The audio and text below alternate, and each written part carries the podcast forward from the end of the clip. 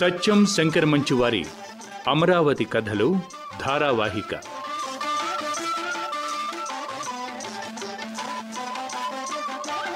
ఈవేల్టి కథ సిరి శాంతి.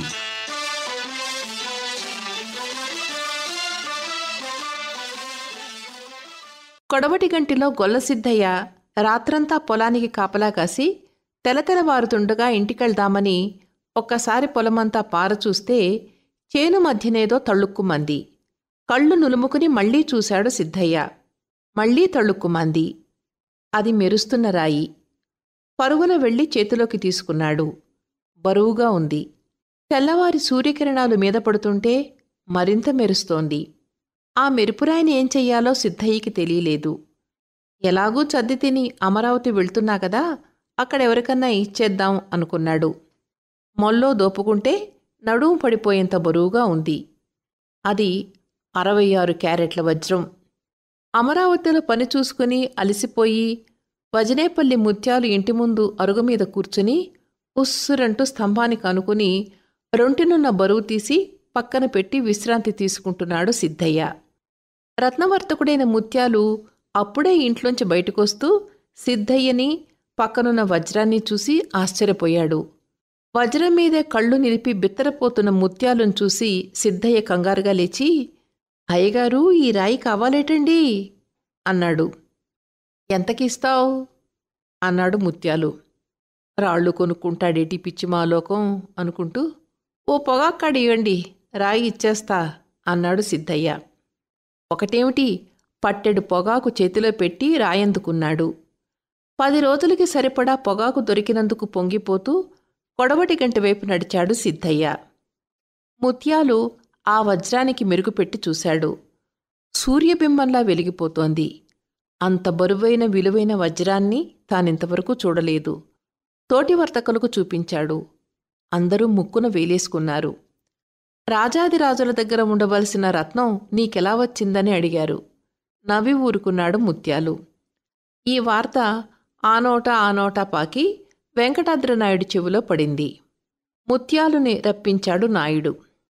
రత్నహారాలు చేయిద్దామనుకుంటున్నాను. నీ దగ్గర జాతిరత్నాలేమైనా ఉంటే చూపించు అన్నాడు. ముత్యాలు తన దగ్గరున్న రత్నాలు కెంపులు అన్నీ పరిచాడు. నాయుడికి తృప్తి కలగలేదు. ఇంకా గొప్ప జాతి రత్నాలు లేవా అన్నాడు. ముత్యాలికి నాయుడు మనస్సు తెలిసింది. ఒక క్షణంలో తిరిగొస్తా అని ఇంటికెళ్ళి సిద్ధయ్య ఇచ్చిన వజ్రాన్ని తీసుకొచ్చాడు. సభలో అందరూ చూస్తుండగా పెట్టె తెరిచాడు. అందరి కళ్ళు జిగేల్మన్నాయి సభంతా వెలిగిపోతోంది. దేవతామణి ఆకాశం నుంచి రాలినట్లుంది. కొంతసేపటికి అందరూ తేరుకున్నారు. దీన్ని ముందే మాకెందుకు చూపించలేదు? అన్నాడు నాయుడు. నాయుడికి కోపం వచ్చిందని తెలిసింది ముత్యాలికి.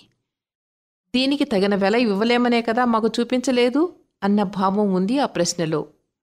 ముత్యాలకి ఎటూ తోచక ప్రభువులు గ్రహించాలి ఇది అపురూప వజ్రమని తమకు తెలిసిందే.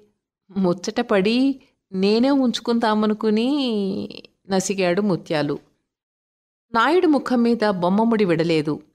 అయితే ఇప్పుడెందుకు చూపించినట్లు? తమ మనసు తెలుసు కనుక అన్నాడు ముత్యాలు. మా మనసు మీరు ఆలస్యంగా గ్రహించారు. సరే వెల నిర్ణయించండి అన్నాడు నాయుడు. మీరు రత్న పరీక్షలో నిపుణులు మీకు వెల నిర్ణయించి చెప్పేవాణ్ణా? అన్నాడు ముత్యాలు. సరే ఈ రత్నం వెల పది లక్షల రూపాయలు అన్నాడు నాయుడు. సభలో అంతా బిగుసుకుపోయారు. అనుకున్న దానికంటే కొంచెం ఎక్కువే అనుకున్నాడు ముత్యాలు. నాయుడు మళ్ళీ గొంతు సవరించుకుని అన్నాడు. కానీ ఈ వజ్రానికి పది లక్షలే కాదు ఇరవై లక్షలిస్తున్నాను. మిగతా పది లక్షలు ఎందుకో తెలుసా? ఈ రత్నం ఎక్కడ దొరికిందో చెప్పాలి. ముత్యాలు నాయుడు ముందు చేతులు జోడించి కొడవటిగంటి సిద్ధయ్య గురించి చెప్పాడు. నాయుడు సభచాలించి హుటాహుటిన హుకుములు జారీ చేశాడు. ఏనుగులు గుర్రాలు పల్లకీలు మంది మార్బలంతో స్వయంగా కొడవటి గంటికి బయలుదేరాడు. ముందుగా గుర్రాల మీద వెళ్ళిన వాళ్ళు సిద్ధయ్య ఇళ్ళ ఎక్కడో కనుక్కుని నాయుడికి ఎదురు తీసుకొచ్చారు. సిద్ధయ్య వణికిపోతూ వచ్చి నుంచున్నాడు ముత్యాలకిచ్చిన రాయెక్కడ దొరికిందయ్యా? అని అడిగాడు నాయుడు. సిద్ధయ్య కళ్ళనీళ్ళైపోయి అన్నాడు. నా అరెకరం చెక్కలోనేదయ్యా? తప్పైపోయిందోరా? ఏదో మెరుస్తున్న రాయి కదా అని ఏరుకొచ్చా? ఆయన అబ్బురంగా చూస్తుంటే ఇచ్చినానయ్యా. నేనడిగింది ఒక్క పొగక్కడేనయ్యా. ఆయనే పట్టడిచ్చుండు. తప్పు నాదేనయ్యా? అంటూ సాగిలపడ్డాడు. నీ పొలమెక్కడో చూపించమన్నారు సర్దారులు. సిద్ధయ్య దోవ చూపించగా ఆ అర ఎకరం చెక్కలో ఉన్న రాళ్ళనబడే రత్నాల్ని బస్తాలకెత్తి తిరుగు ప్రయాణం అయ్యారు సిద్ధయ్యని పిలిచి నాయుడు అడిగాడు నీకేం కావాలి? అని. నాకేం వద్దు దొరా అన్నాడు సిద్ధయ్య. పొలంలో పంట పాడైందని అతని బాధ.